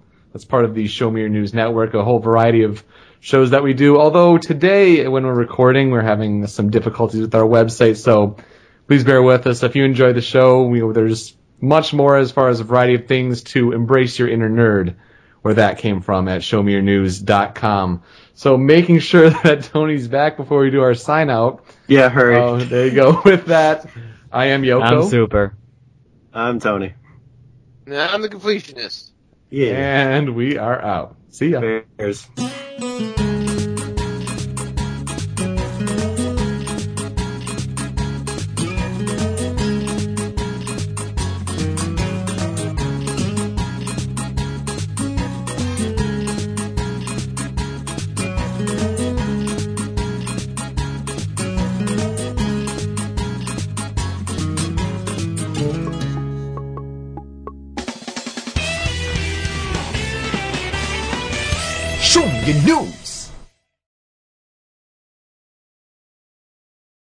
Thank you. I I feel so loved. By the way, I while doing research for the show, uh, I watched your mailbag episode Which one? number three. Yeah.